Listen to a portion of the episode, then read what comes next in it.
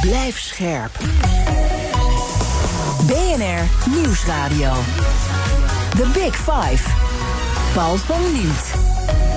Het nachtleven dat ligt door de coronacrisis al lange tijd stil, terwijl de nacht zo'n belangrijk deel van ons leven is. De nacht kan bruisen of juist verstillen, maar er gebeurt ook van alles in het donker, ook in de natuur.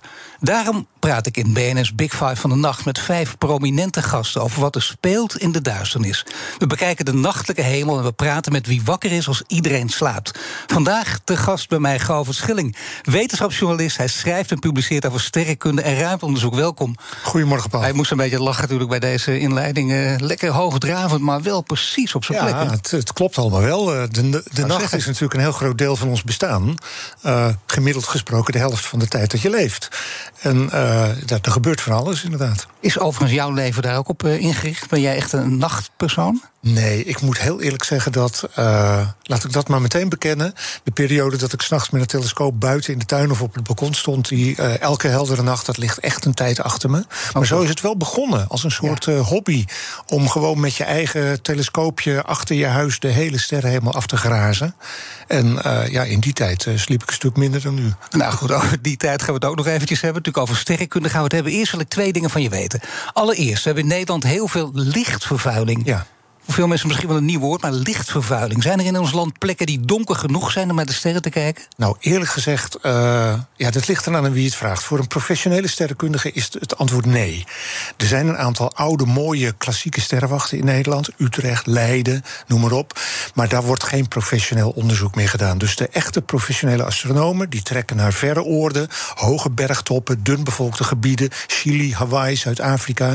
Daar kun je de sterren helemaal nog goed bestuderen. Maar is er niet een plek in Nederland? Nou, en dat wou ik net zeggen, voor, voor jou en mij, voor de gewone gemiddelde liefhebber die af en toe van de pracht van de sterren wil genieten, is het helemaal niet zo ingewikkeld. Natuurlijk, hier waar we nu zitten, midden in Amsterdam, is het heel slecht sterren kijken. Dan zie je misschien maar twintig sterren s'nachts.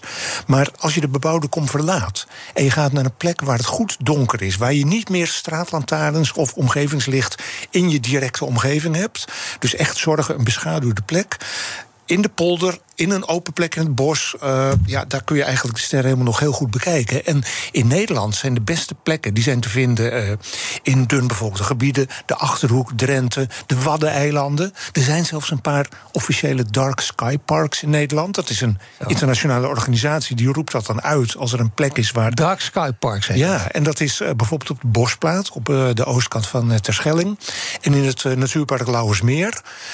en ja, als je echt van die sterren helemaal wil genieten, dan moet je er een klein beetje moeite voor doen, maar dan kan het nog ja, steeds. Je praat er wel fijn over, hè? Ik bedoel, als je het zo vertelt, dan wil je er meteen naartoe. Toch eventjes over nadenken. Dan even naar de Veluwe of de Achterhoek om even goed te gaan kijken. Ja, dat, dat is natuurlijk een, een flinke onderneming. Maar ik zeg er meteen nou. bij.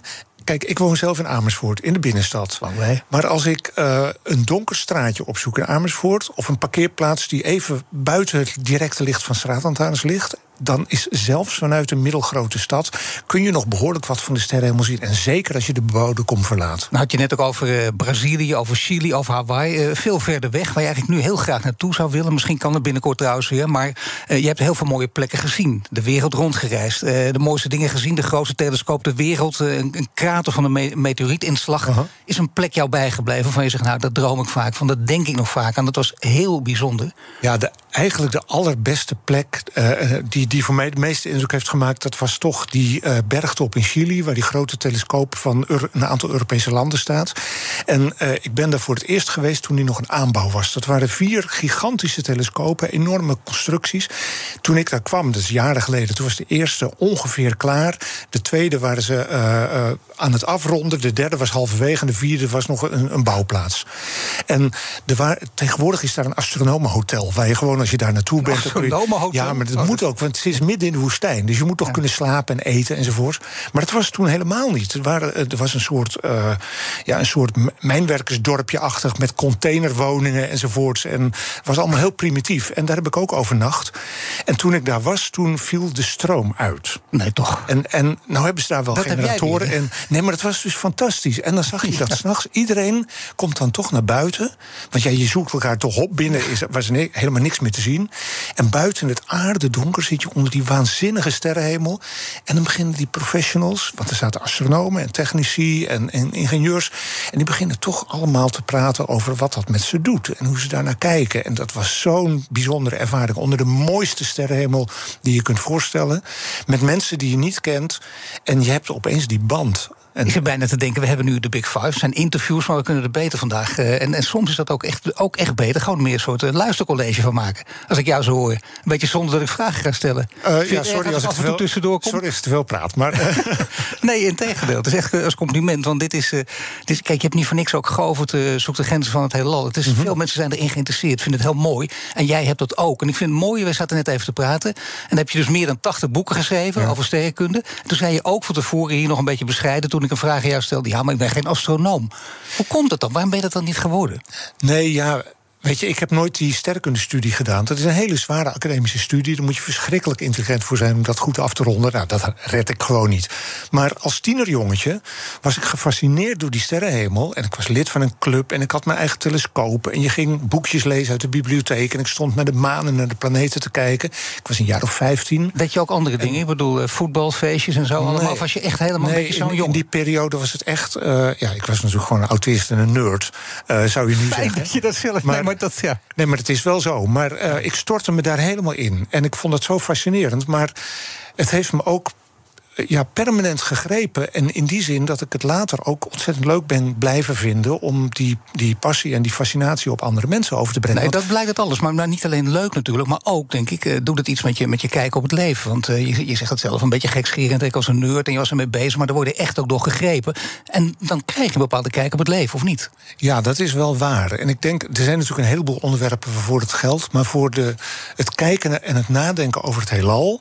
is dat misschien wel heel extreem. Want je kan niet om die grote vragen heen van wat doe ik eigenlijk hier in dit korte tijdsbestek op deze stofkorrel in een baan om de zon in die grote kosmos. Wat is onze plaats in het grote geheel? Waar komt het allemaal vandaan? Waar gaat het allemaal naartoe? En dat zijn de, de dingen die je misschien ja, als je daarover leest, over de ontwikkeling van de kosmos, dan is het heel feitelijk en heel wetenschappelijk soms, hoewel je dat best kunt begrijpen.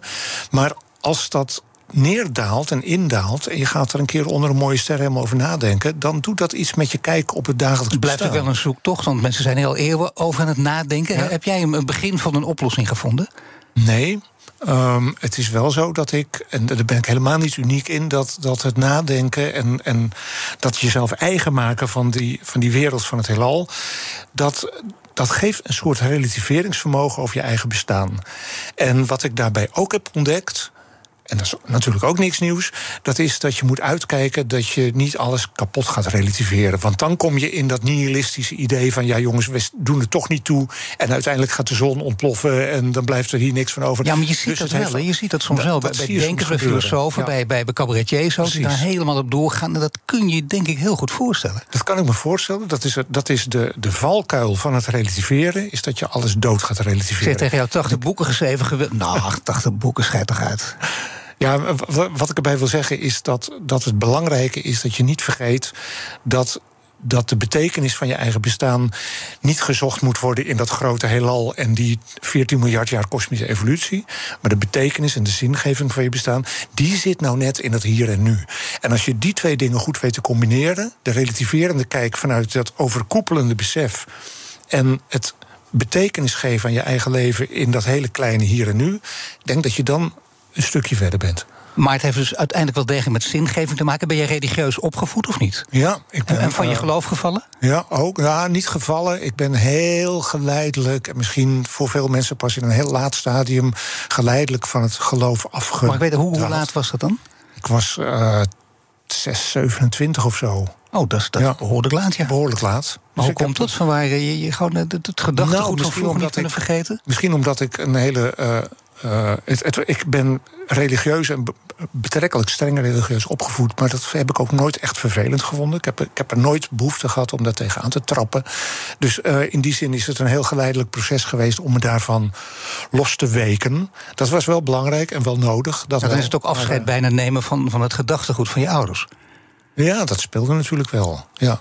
Dus eh, misschien is dat ook een reden geweest dat ik. dat- ik heb geen zin gehad om daar heel. eh, hele uh, hardvochtige ideeën over te, te, ontwikkelen. Dus het is een heel geleidelijk proces. Maar nu heb je dus Nobelprijswinnaars die, die, die heel ver zijn en misschien nog intelligenter dan jij, en die toch aan het geloof vast blijven houden. Uh, ja, maar dat is natuurlijk ook een hele persoonlijke keuze. Dat is wel het bijzondere. Die sterrenkunde die raakt natuurlijk ook aan dezelfde vragen die de religie in de loop van de eeuwen altijd gesteld heeft. Want de vragen die vroeger helemaal op het terrein van geloofsbeleving lagen, die worden nu behandeld door kosmologen. Dus die twee onderwerpen die liggen dicht tegen elkaar. Ik denk ook soms wel eens, Paul, dat, dat mijn fascinatie voor die sterrenkunde... dat die een gezonde voedingsbodem vond in mijn religieuze opvoeding. Het paste allemaal zo mooi. Het sloot aan. Ik, ik, was, ik was vertrouwd met die vragen die gesteld werden. Alleen ging ik nu opeens zien dat er ook op een hele andere manier naar gekeken kon worden. Die heb je toch mooi uitgepolderd, zou ik bijna zeggen. Ja, eh, Zonder dat ik cynisch zou worden, maar dat lijkt het wel een beetje op. Ja, misschien wel. Maar wat ik ermee wil zeggen is dat ik het niet zo raar vind... dat juist in deze wereld er veel mensen te, te zien, eh, te vinden zijn. Ook Nederlandse astronomen en Nederlandse natuurkundigen. die uh, los van hun uh, professionele werk uh, hele diepgelovige mensen zijn. En ja, voor mij werkt het niet, maar kennelijk werkt dat voor een heleboel andere mensen op een hele goede manier. The Big Five. The Big Five. Paul van Liemt. Mijn gast is wetenschapsjournalist Govert Schilling. Ja, sterrenkunde voor iedereen toegankelijk maken, dat is voor jou heel belangrijk. Vandaar dus al die boeken, ook uh, tv-programma's, noemen op, allerlei publicaties, alles naar buiten brengen. Hoe heb je het voor jezelf begrijpelijk kunnen maken? ja, ik, ik moet zeggen dat ik daar natuurlijk ook um, geholpen ben door de mensen die het werk wat ik nu doe, die dat toen deden.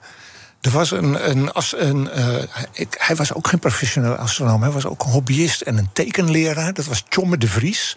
Niemand kent die naam meer. Tjomme de Vries, nee. Ik moet eerlijk zeggen, nee. Nee, dat is ook helemaal niet erg. Maar die schreef in de tijd dat ik jong was. Uh, en hierin geïnteresseerd begon te raken. Zo de tijd van de Apollo-maanlandingen enzovoort. En de jaren daarna. Schreef hij de tijdschriftjes en de artikelen en de boeken. die ik uit de bibliotheek las. Dus dat was voor mij degene die het heelal voor mij opende. Maar allemaal in begrijpelijke taal. Ik zou bijna zeggen in kindertaal. Nou, nou, ik vind het geen kindertaal. En uh, ik, ik heb ook veel kinderboeken geschreven, Paul. Maar uh, mensen denken dan van dat is heel anders. Maar het is niet zoveel anders. Want kinderen en volwassenen weten allemaal niks over het heelal. Dus hun basiskennis is ongeveer hetzelfde. Ja, maar dat is trouwens wel, dat is wel een belangrijke, want dat klopt. Hè. Die, die hele kinderlijke vragen die zijn, die, die zijn heel behulpzaam, denk Precies, ik ook, als je hier wat over wil weten. Waar komt het vandaan? Hoe bestaat dit alles? Ik kijk naar boven, ik snap er niks van. Nee, dat is waar. De sterrenkunde is een betrekkelijk jonge wetenschap wat dat betreft. Uh, we beginnen nog maar net op een heleboel vragen antwoorden te vinden. En dat betekent dat de vragen ook nog simpel zijn. Maar over die, die inspiratie voor mezelf, los van die door iedereen vergeten Tjomme de Vries. Ik wil zijn naam toch even noemen, want dat was belangrijk voor mij. Was er ook een naam die heel veel mensen nog wel kennen. Dat was Krititulaar. En die was natuurlijk de persoon in die tijd van het Apollo-tijd. Met een mooie Limburgs accent. Ja, eh, maar die schreef over ruimtevaart. Maar die schreef ook boeken over sterrenkunde. En die hield lezingen voor jongere clubs. En die was altijd stond die voor je klaar. En altijd behulpzaam en altijd benaderbaar. En het was een enorme inspiratiebron voor ja, mij. Ja, dat was inderdaad een hele grote persoonlijkheid. Dat helpt wel. Dit soort mensen die het gewoon voor, de, voor, een heel groot publiek echt aantrekkelijk kunnen maken. Ja, en, ik, voor mij zijn dat, dat soort mensen ook wel een soort voorbeelden. Dat je denkt van ja, uh, in de tijd hebben die iets voor mij betekend. Uh, laat ik nou proberen om uh, te bereiken dat ik dat voor andere mensen mag betekenen. Dus ook nou Govert zoekt de grenzen van het heelal bijvoorbeeld, hè, wat je voor de NTR maakt. Ja. Dat zijn eigenlijk series, zie je dan wel. Want dat zie je bij Giet Titulaar ook. Hij kwam steeds weer terug. In die tijd kijkt natuurlijk iedereen, dat zal een vertekend beeld geven. Maar zou je zo'n serie dan niet gewoon ook 30 jaar moeten maken?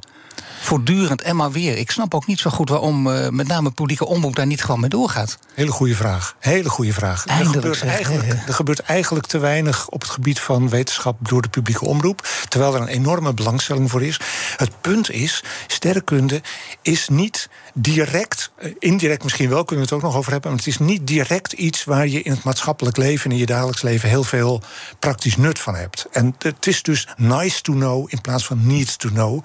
En er is een soort huiver bij de publieke omroep om daar veel aandacht aan te besteden. Vooral als de doelgroep kleiner is dan 1 miljoen mensen. En dat is die, laten we daarmee eerlijk over ja, Dan moet je maar misschien dat indirecte gaan noemen, want dan, ja. Eh, dan kan dat ja, jou ook helpen. Maar wat ik, wat ik veel meer zou willen noemen is al die mensen die denken van... goh, zou de omroep nou eens veel meer aandacht aan dat soort zaken willen schenken? Er zijn heel veel mensen die dat vinden. Als die allemaal brieven en e-mails naar de omroep zouden... Nee, maar dat is echt waar. Er wordt, er wordt te weinig geklaagd. Er wordt te weinig op aangegeven. als, als iedereen die dit hoort en denkt, ja, ik wil er meer van Stap, stap in je mailprogramma, pak de telefoon en laat het weten. Want uh, er is heel veel belangstelling en veel interesse voor. Nou, ik denk en, dat het echt zo werkt. Ja. Ze kijken zich helemaal. Uh, ze, ze, worden gek als ze opeens zien dat er in, in die mailbox 10.000 berichten zitten. Dat, dat zou moet schelen. Bij deze dan een oproep. Heel graag. Aan de NPO voor de duidelijkheid en niet aan ons. Nu is het wel zo dat je zegt, indirect is er wel degelijk ook echt nut. Maatschappelijk nut, uh, direct nut, economisch nut. Kun, kun je dan iets noemen?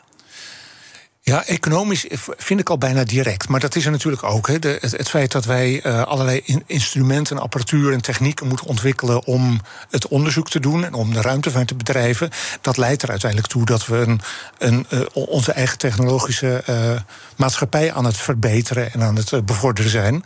En dat heeft uiteindelijk voor een heleboel toepassingen nut. Maar ik, ik zie het eigenlijk nog veel, veel breder. En dat is moeilijk hoor, want uh, er gaat veel geld in om in die wereld. Uh, Zo'n James Webb Space Telescope die onlangs gelanceerd is, kost uh, miljarden dollars. Ja. Kun je ook een snelweg voor aanleggen. Niet heel veel meer trouwens. Dus het is, je moet het ook relatief zien. Maar um, dan krijg ik natuurlijk heel vaak die vraag van ja kan dat geld dan niet veel beter besteed worden? Hebben we geen grotere problemen op aarde om op te lossen dan dat? En ik wil er altijd benadrukken dat als wij in onze westerse wereld niet bezig waren geweest de afgelopen paar honderd jaar met fundamenteel onderzoek, met, met dit soort dingen, dan hadden we niet eens geweten dat er andere problemen op de wereld waren. En dan stonden we met lege handen om die op te lossen. Het feit dat wij iets kunnen doen aan honger en armoede in de wereld, het feit dat wij binnen een jaar een vaccin voor een wereldwijde pandemie hebben kunnen ontwikkelen, dat hebben we te danken aan continu investeren in fundamenteel onderzoek, op welk terrein dan ook. En dat is denk ik het grote indirecte belang van. Uh, onder andere de sterke. Nou, ik begon over economisch, omdat je ziet dat de grote miljardairs ook die wedstrijdjes uh, ja, verplassen houden. Ja. Elon Musk, Richard Branson, Jeff Bezos. En ze willen allemaal gewoon uh, heel ver uh, de planeten op gaan zoeken. En grote reizen maken met ruimteraketten werken. Daar stoppen ze miljarden in. Ja. En dan zit in je achterhoofd altijd het idee. Nou, die mensen doen het niet voor niets. Er zal ergens ook wel. Niet alleen, het zal niet alleen een wedstrijdje zijn. Het is niet alleen een uit de hand gelopen hobby. Er zit ook een, een nuttig iets achter. Ik vind het heel ingewikkeld. Als je naar Elon Musk kijkt, dat is toch eigenlijk is het een groot kind. Die heeft zijn jongensdroom van ik wil ooit een keer uh, uh, met een raket naar Mars. Die is hij aan het waarmaken. Maar hoe doet hij het? Hij doet het doordat hij zijn technologie die hij ontwikkelt ook verkoopt aan organisaties als de NASA. Daar komen zijn inkomsten ja. vandaan. Dus je kan ook zeggen, het is gewoon een hele slimme commerciële jongen die geld weet te verdienen, waarmee hij zijn eigen hobbyprojecten kan financieren. Maar goed, die twee anderen gaan ook mee. Het wordt een ja. wedstrijdje. Is het, dan, is het dan uiteindelijk. Hoe, hoe kijk jij daarnaar? Kijk je er echt zoals, laten we zeggen, de gemiddelde Nederlander misschien er wel naar kijkt? Ja, het is een, inderdaad een wedstrijdje. En de een, het ene ego is nog groter dan het andere. Of zit er toch iets meer achter, denk je? Nee, ik kijk daar eigenlijk ook wel zo naar. Ik denk wel dat het onvermijdelijk is dat dit een keer ging gebeuren. En dat zien we nu plaatsvinden. En dat commerciële ruimtevaart uiteindelijk een hele belangrijke factor gaat, gaat worden in de wereld van de aarde verlaten. Het is niet meer allemaal met overheidsgeld, niet meer allemaal de belastingbetaler betaald. Dus daar zitten die commerciële aspecten achter. En dat is denk ik ook goed. Maar uh, ja, dit hele particuliere initiatief, dat idee van. Uh, het, is, het is echt verplassen. Het is een raar woord, maar het gebeurt echt. En daar heb ik niet zoveel mee. En, en, en nou dan toch even, nee, ik eigenlijk ook niet, maar toch wil ik wel weten wie dan de winnaar tot nu toe is van deze drie. Als het ja, toch over een wedstrijdje absoluut. gaat.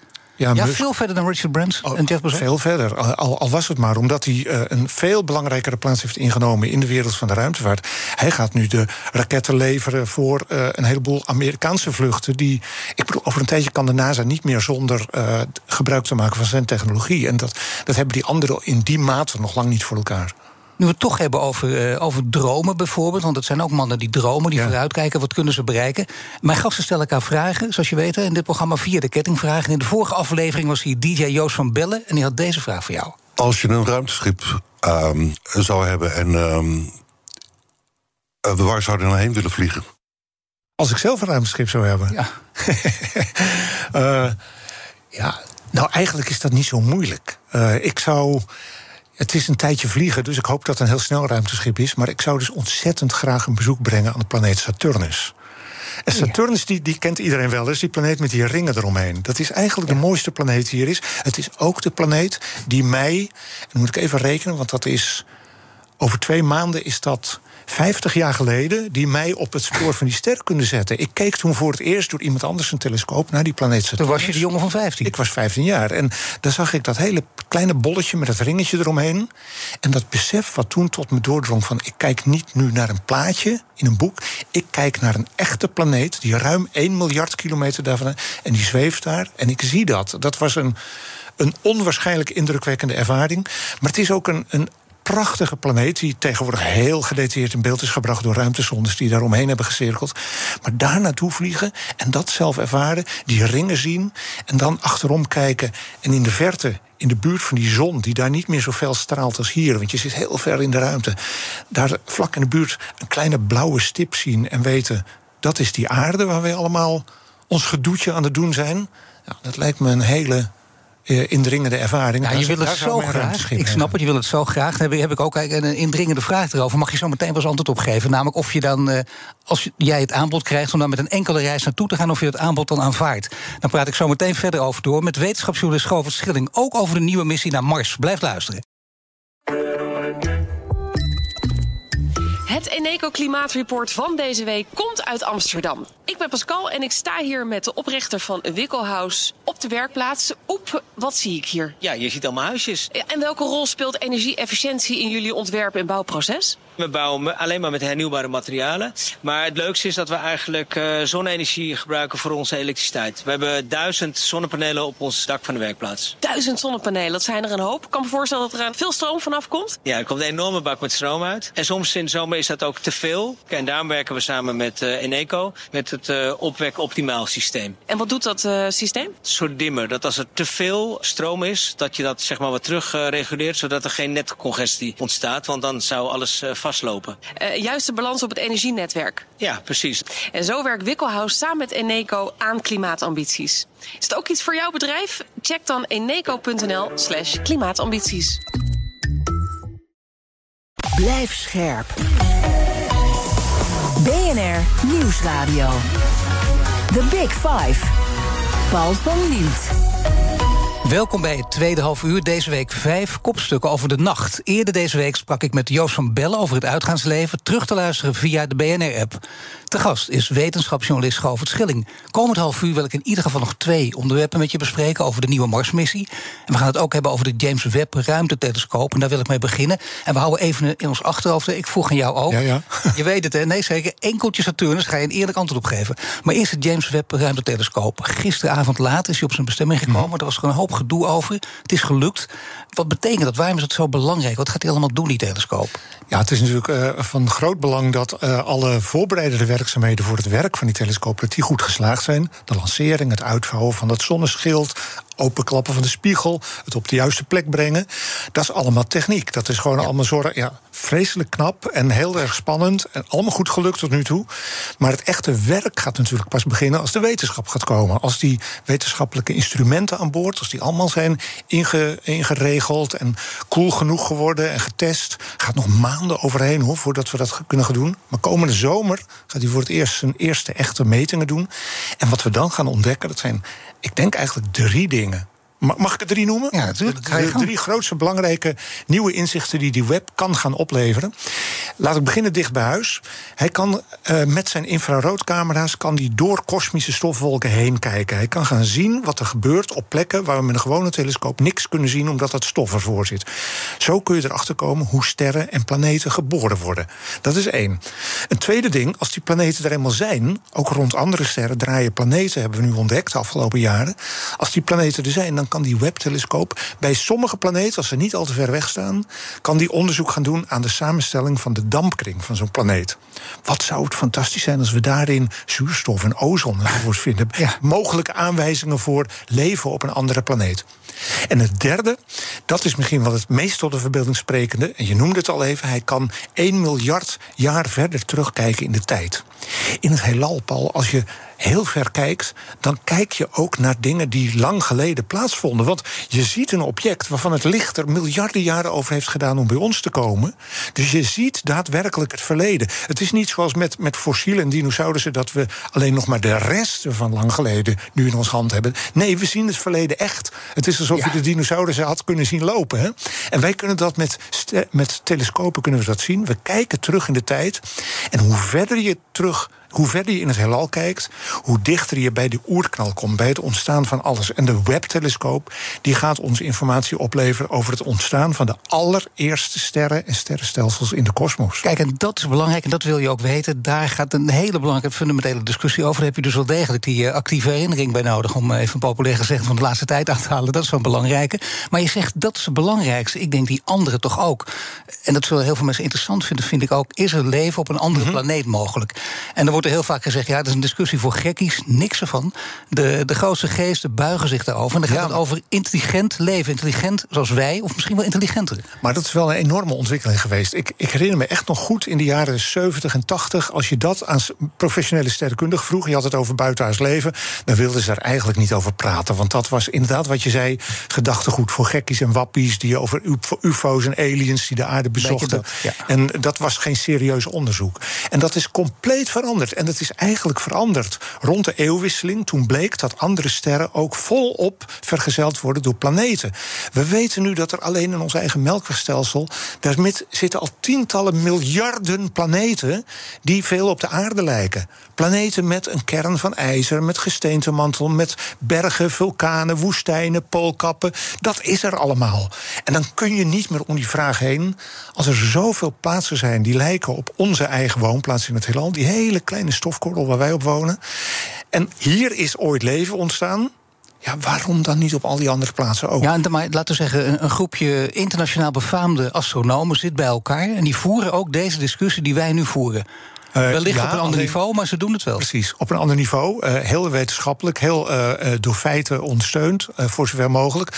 Maar er zijn congressen en de, en, en de speciale tijdschriften en, en symposia die helemaal over deze vraag gaan. Maar is er iemand die in een gerenommeerd tijdschrift heeft gezegd, ik zeg het nu zo populair mogelijk, ja zeker, het is mogelijk dat er ergens nog op een andere planeet, misschien heel ver hier vandaan, omdat we dat niet weten, intelligenter leven bestaat dan hier? Ja, dat wordt ook gezegd. Alleen dat is buitengewoon speculatief. En en eigenlijk moet je dan als sterrenkundige je realiseren dat je je recht van spreken een beetje verliest. Want als je het hebt over deze specifieke levensvorm Homo sapiens, zoals wij hier op aarde staan, dan moet je ook de hele wereld van de evolutiebiologie erbij meenemen. En dan moet je biologen uh, erbij inschakelen die jou gaan uitleggen dat dat een compleet onvoorspelbaar proces is. En dat als we de evolutie op aarde nog een keer overnieuw zouden gaan doen, dat er geen sprake van is dat daar wezens zoals jij en ik uit voor zouden komen. Dus geen OMT met, met, met één groep daarin, met alleen maar astronomen. Dan heb je dus inderdaad een hele brede groep nodig om, om dit te bedenken. Dat gebeurt ook wel hoor. Je hebt tegenwoordig het vakgebied van de astrobiologie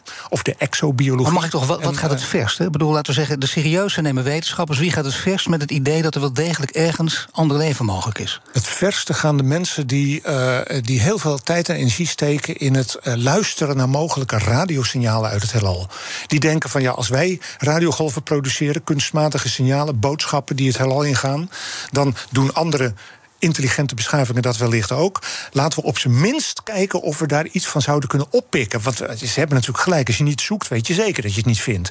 Dus ze blijven daar naar zoeken. Maar jij houdt het ook open. Is het voor jou een interessante discussie? Of zeg je van nou nee, ik vind veel andere fundamentele vragen heel interessant. Want dit is eigenlijk nagenoeg ondenkbaar. Nee, ik vind, ik vind het misschien wel een van de interessantste. Ik, ik denk dat er twee hele interessante vragen zijn. Dat is hoe is alles begonnen? Dat is die oerknal. En hoe uniek zijn wij hier op aarde? Alleen die vraag over die uniciteit zie ik ik vind hem eigenlijk leuker als je het naar leven in zijn algemeenheid betrekt. En dan maakt het mij niet zoveel uit of het micro-organismen of planten of, of dino's of uh, intelligente wezens zijn. Maar de vraag naar dat leven zelf, dat vind ik, ja, omdat die misschien veel makkelijker te beantwoorden is. Nou, Kijk, het, nou ja, ik weet het niet, maar in de toekomst misschien door het onderzoek. Want uh, de vraag naar intelligente beschavingen, die er misschien best ook zouden kunnen zijn, dan zoek je naar een heel specifiek voorbeeldje. Dan zoek je eigenlijk naar een spiegelbeeld van jezelf. Dan zoek je naar een plek waar alles op exact dezelfde manier is gaan als hier. Dat vind ik niet zo interessant. Ik ben meer geïnteresseerd in de plaatsen waar het heel anders ging. Dat begrijp ik. Nee, dat is een hele belangrijke. En dan die oerknal, natuurlijk een hele belangrijke discussie waar echt. Uh, Bijna filosofisch zeggen, natuurlijk. Een zwaar filosofische discussie ook. Uh, daar komt religie ook in te pas. Ja. En, uh, als je bijvoorbeeld mensen als Andries Knevel, die dan alle wetenschappers opzoekt en die zegt altijd: zie je wel, voor de oerknal moet er ook iets zijn geweest.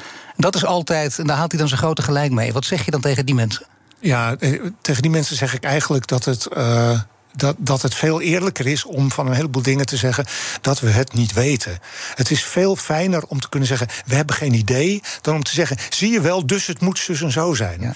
En dat is het probleem van een heleboel toch een beetje het probleem van een heleboel religieuze uh, benaderingen van deze vragen. Er dogma's aangehangen. Ja, die zeggen heel vaak van dit en dit weten we niet, dat en dat kan ik me niet voorstellen. Dus het kan niet anders of er moet een bovennatuurlijke kracht achter zitten. Dan denk je, ja, nee, dit en dit weten we niet, dat en dat uh, kan ik me niet voorstellen. Dus we hebben geen idee. Daar moet je stoppen. Nee, dat moet je niet stoppen. Dat moet het begin zijn voor verder onderzoek. Je moet eerlijk zijn en toegeven dat we een heleboel dingen gewoon niet weten. Maar dingen niet weten is geen schande in de wetenschap. Dat houdt de wetenschap levend. Uh, stel je voor dat we alles weten, dan is er geen wetenschap meer. Dodelijk saai ook natuurlijk. Ja. Nou is het wel uh, zo dat die James Webb-telescoop... die kan heel veel oplossingen gaan bieden. Althans, die kan een stapje verder helpen. Hopen, ja. uh, die, die, je hebt natuurlijk die, die, die serie gemaakt, het zoekt de grenzen van het heelal. Maar dan, dan heb je ook bij die telescoop zelf gestaan in die periode, of niet? Ja, die was toen een aanbouw. We waren bij de, uh, bij de bouwer in Californië. En dan zie je zo'n zo gigantische cleanroom... waar allemaal mensen in een soort uh, corona-IC-pakjes rondlopen. Hè, allemaal helemaal ingepakt. Dus ja. precies dezelfde sfeer. Alles perfect schoon. En die telescoop die daar stond met zijn spiegel... het is een gouden spiegel, hè, het is heel speciaal materiaal. Er zit een dunne laag reflecterend goud op... die daar gigantisch groot in die hal staat. Nog helemaal... Ja, dat was heel spectaculair om je dan te realiseren... over een paar maanden... Oh nee, het was toen over een paar jaar, gaat die gelanceerd worden en dan gaat hij dat onderzoek doen. En als dat over een, over een half jaar of over een jaar de eerste resultaten komen, ja, ik denk dan wel vaak terug op het moment dat ik daar uh, op een paar meter afstand naar heb kunnen staan kijken. Nee, dat is heel mooi. En, en heel veel wetenschappers daar ook in de buurt... die dan gewend zijn om zeer rationeel uh, te denken mm -hmm. en te handelen... en die laten dan ook enige emotie blijken, of niet? Dat is heel wisselend. Ja, weet je er zijn erbij die dat doen? Ja, er zijn erbij die dat doen. En gelukkig gebeurt het tegenwoordig vaker. De wetenschap schaamt zich er niet meer zo erg voor. Het heeft ook mee te maken. Het is een bijna clichématige opmerking. Hij is toch waar. In de wereld van de sterrenkunde en het ruimteonderzoek is het aandeel van vrouwelijke onderzoekers is gegroeid de afgelopen jaren. Gelukkig. Dat was vroeger bijna nooit. En die wereld van die hele kar, uh, harde uh, kortgeknipte, zakelijke, uh, rechtkakige ja, uh, mannen. Die, voorgrond, ja. Dat is een beetje aan het. aan het ja, dat is wat soepeler aan het worden, laat ik het zo zeggen. Ja, dat, dat is soepeler aan het worden, maar is er nog, nog steeds een percentage dat, laten we zeggen, van alle astronomen in de wereld is 98% man en 2% vrouw? Of ligt het toch iets dichter nee, bij elkaar? Het, het, is denk ik, dat, dat pin me er niet op vast, maar het zal eerder in de buurt van drie kwart, één kwart zijn. En het ligt er ook een beetje aan in welk land je kijkt. In Nederland is het heel slecht. In Spanje en Italië is het veel beter. In Amerika is het een beetje gemiddeld. Maar uh, het, percentage is gelukkig uh, enorm aan het groeien. Weet je hoe het komt trouwens in Nederland dat het zo slecht is of zo moeizaam? Ik durf daar geen zinnige uitspraak over te doen. Het, het heeft denk ik uh, indirect te maken met het feit dat ook de arbeidsparticipatie op de arbeidsmarkt in Nederland van vrouwen veel lager is dan in veel andere landen. En dan heb je automatisch dat ook in de wetenschap dat ook speelt. Maar het gaat straks uh, wat teweeg brengen, denk jij ook, als er steeds meer vrouwen ook hier werkzaam zijn. En dan hebben we, nemen we ook afscheid meteen van de Hubble, want uh, ja, dat was het. Nee, daar gaan we helemaal oh, geen afscheid nee, van nemen. Nee, nee, nee, Gelukkig niet. Die doet het nog steeds heel oh, goed. En gooi je niet zomaar weg. Weet je, die web die wordt vaak geafficheerd als de opvolger van de Hubble. Maar je moet eigenlijk zeggen, het is de, de, de, de grote begeleider, de ondersteuner. Hij, gaat, hij gebruikt een heel andere techniek. Hij kijkt in het infrarood in plaats van zichtbaar licht. En je kunt hem ook en, oplappen, geloof ik. En steeds op een, op een nieuw niveau brengen, of niet? Nee, dat is een beetje het probleem. Dat komt met die Hubble. En dat kan met de web helaas niet. Uh, dus dat is weer, weer, weer een nadeel. Maar hij gaat het onderzoek van de Hubble uh, en van de Webb gaat elkaar versterken. Uh, en we hopen allemaal heel erg dat die Hubble Space Telescoop, die al 30 jaar in een ruim 30 jaar in de baan om de aarde draait, dat hij het nog heel lang blijft doen. Zometeen wil ik weten of jij een enkele reis aanvaardt naar Saturnus. Okay. Zometeen praat ik dus verder met wetenschapsjournalist Govert Schilling... met die ene heel belangrijke vraag die nog eens blijven hangen. En nog een aantal andere vragen ook natuurlijk. Maar eerst naar Iwan van Rip. Zometeen 11 uur BNR Breed. Iwan, het breekijzer vandaag. Het breekijzer is... Europa moet nu met sancties tegen Rusland komen. Natuurlijk allemaal te maken met de spanning rondom Oekraïne. De ontwikkelingen die volgen elkaar uh, snel op. Uh, allerlei uh, gremia die militairen klaarzetten of militairen sturen. ontwikkelingen rondom ambassades en personeel dat al dan niet terug mag als ze dat willen.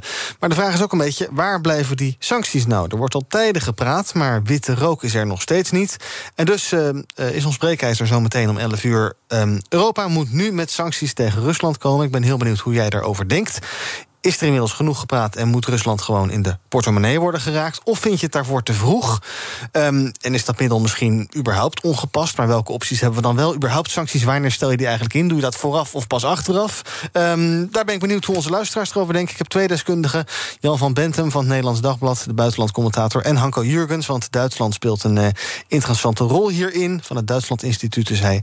En ik ben dus heel benieuwd hoe onze luisteraars denken. En ook ja, welke sancties moet je dan gaan uh, doen? Misschien hebben we nog creatief creatieve luisteraars die denken... daar kan je ze nog raken, die uh, Russen.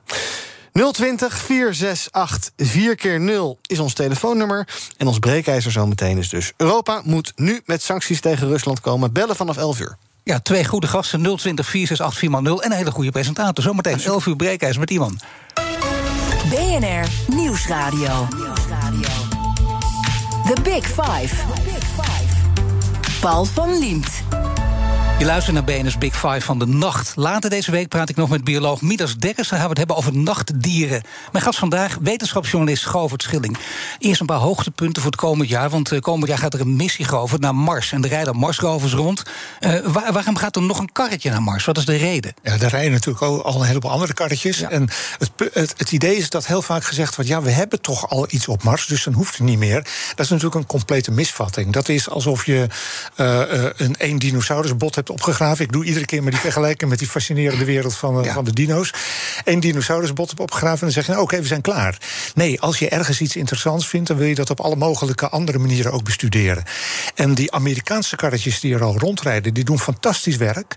Maar ook onze eigen Europese ruimtevaartorganisatie, de ESA, gaat komende zomer een, uh, een, uh, een naar die rode planeet sturen. Een karretje die daar rond gaat doen, onderzoek gaat doen, weer op een andere plek. En het bijzondere daaraan is, die heeft een boor bij zich, waarmee die tot een paar meter diep in de grond kan boren.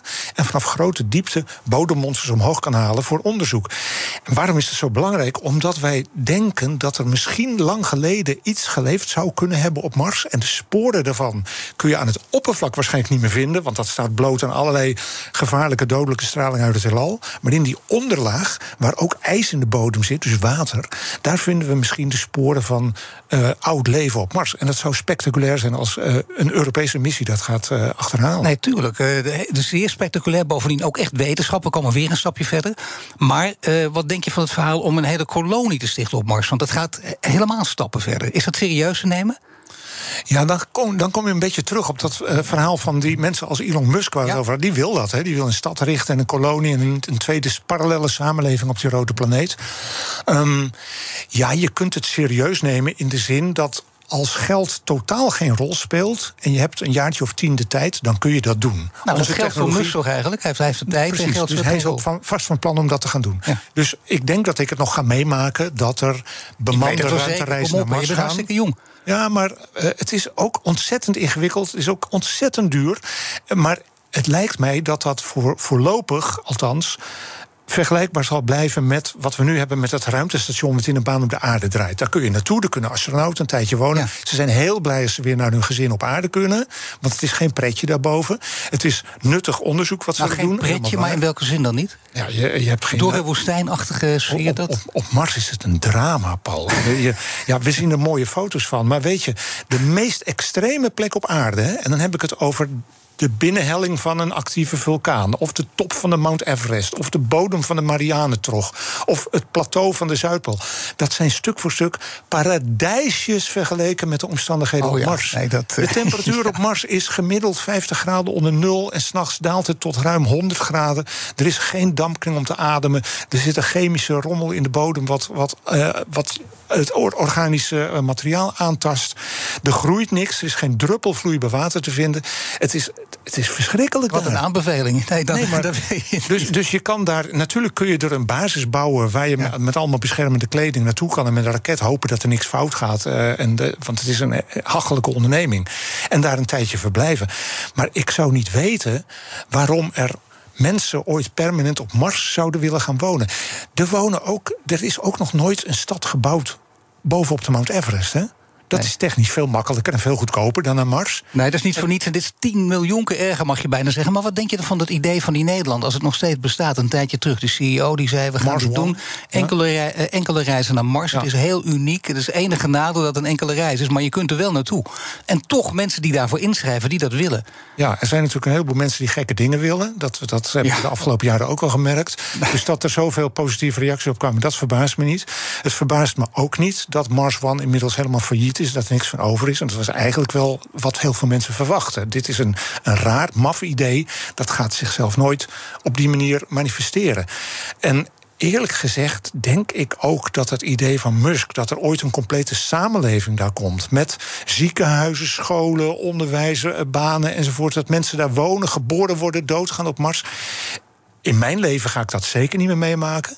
En ik, ik durf er eigenlijk wel... Ik, ik weet, kan niet 500 jaar in de toekomst kijken, dat weet ik niet. Maar de komende eeuw gaan wij dat niet zien. Ik ga het ook niet meemaken, hoor ik al. Maar de interplanetaire wezens, dat we dat nog worden... dat gaan we ook allemaal nog niet meemaken. Eh, Misschien als je nu 20 bent, maar zelfs dan niet. Dat duurt veel langer. Maar dat zegt Musk ook. Dat Ja. weet hij zeker. Dat gaan we worden. Is dat ook voor jou, voor de, voor zover de kennis nu reikt... vind je dat onzin? Onzin durf ik niet te zeggen, maar ik, ik, ik vind het een, een nogal stellige bewering. Er wordt heel vaak de vergelijking getrokken met. Vroeger gingen de Europese kolonisten die trokken naar de Verenigde Staten. Hè, de nieuwe wereld, die moesten we verkennen. Ja, hallo, maar in de Verenigde Staten kon je gewoon ademen. En er was vruchtbare aarde. En je had wat zaadjes bij je, had eten. En zeuren wij hier op aarde eigenlijk? Hè? We mogen nooit meer zeuren als we deze verhalen horen. maar dat is het Wat een andere. geluk hebben we gehad. Dat is het andere. Er wordt ook heel vaak gezegd: we moeten eh, naar Mars en dan moeten we die planeet bewoonbaar maken voor de mens. En dan denk ik, ja, weet je, als we al die technieken zouden hebben. Zullen we die dan misschien op deze planeet toepassen? Wat veel makkelijker is, want de aarde is al bijna heel goed bewoonbaar. We zijn het aan het vernachelen, maar dat kunnen we best nog herstellen. Als die technieken er zijn, dan moet je dat niet bij een andere wereld gaan doen. Dan moeten we zorgen voor al die miljarden mensen die op onze planeet wonen. En niet voor die honderd die naar een andere wereld gaan. Nou, ik hoef de vraag denk ik niet meer te stellen of jij die enkele reis naar Saturnus wil aanvaarden. Hoewel je er wel heel positief over bent. Het is fantastisch. Dat wil je een keer meemaken. Maar dat was die jongen van willen 15. Maar ik wil terug naar, naar de wereld waar ik, waar ik thuis hoor. Ik wil terug naar de aarde. Ik wil terug naar die planeet waar het allemaal hier, het leven op aarde hier begonnen is. Eh, ik zou het spectaculair vinden om een keer een ruimtereis te mogen maken. Ik zou het waanzinnig vinden om de maan of Mars of Saturnus te bezoeken. Maar absoluut een retour. Ja, zit het erin dat je dat nog een keer gaat doen? Een ruimtereis dat zit er maken? niet in. Nee, helaas niet. Nou, misschien een linkje leggen met eh, Elon Musk en zo. ja, dat, er zijn er honderdduizend mensen die dit willen. Hè. Dus eh, nee, daar, eh, daar reken ik niet meer op. Nou, ik heb wel één ding wat je wel kan. En daar hoop ik tenminste. En ik weet zeker dat het gaat lukken. Want mijn gasten stel ik aan vragen via de kettingvraag. En jij mag een vraag stellen aan de volgende gast. En dat is spoedeisende hulparts Gorka Chikian. Wat zou je aan hem willen vragen? Ja, daar heb ik even over nagedacht. Ik eh, ken Gor eh, via dat eh, programma, fantastische programma Frontberichten. eh, wat eh, in het begin van de coronacrisis Ja. op tv was. En daarna is er natuurlijk nog veel meer andere dingen gedaan. Maar dat heeft heel veel indruk op me gemaakt. Ik heb het idee dat dat misschien de publieke opinie over de zorg heeft beïnvloed. En mijn vraag aan hem: zou het niet een goed idee zijn als een programma als Frontberichten elke nacht werd uitgezonden? Waar en hoe dan ook, gewoon continu, altijd. En ook bij de NPO? Ja, mag, maakt, maakt mij niet die uit. NPO krijgen druk naar dit programma gewoon. En dan moeten mensen ook heel veel mails gaan sturen. Hè, dat ze dat ook frontberichten elke nacht gewoon. Altijd. We hebben heel veel niet besproken. Dat kan ook niet anders. Ik heb nog heel veel vragen. Bijvoorbeeld ook over de, nou, laten we bijvoorbeeld zeggen, de strijd in de ruimte. Want die is er ook. Hè. Geopolitiek niet alleen op aarde, maar ook in de ruimte. Eh, Je hebt maar 10 seconden, maar daar kun je vast iets over zeggen. 9 seconden. Nou, ik, ik weet daar heel weinig van. Dat is denk ik het beste en dat wil ik graag behouden. Gelukkig, nee, Ik fantastisch. ga Nee, geen uitspraken doen over de dingen waar ik niet tekent jou ten voeten uit. Je kunt er uren over praten, maar Die dit hoeft niet. Ik dank je hartelijk. Wetenschapsjournalist Govert Schilling. Alle afleveringen van BNS Big Five zijn terug te luisteren. Je vindt de podcast in de BNR-app en op bnr.nl. En nu Iwan Verrips met BNR Breekt. Dag. Bij BNR ben je altijd als eerste op de hoogte van het laatste nieuws. Luister dagelijks live via internet. Jelle Maasbach. Wesley Weert. We zijn er voor je met het leukste, opvallendste, maar natuurlijk ook het belangrijkste nieuws. Tijdens de presentatie van die halfjaarcijfers toen die beurskoers in elkaar kukkelde. BNR Beurs. Voor de slimme belegger. Blijf scherp en mis niets.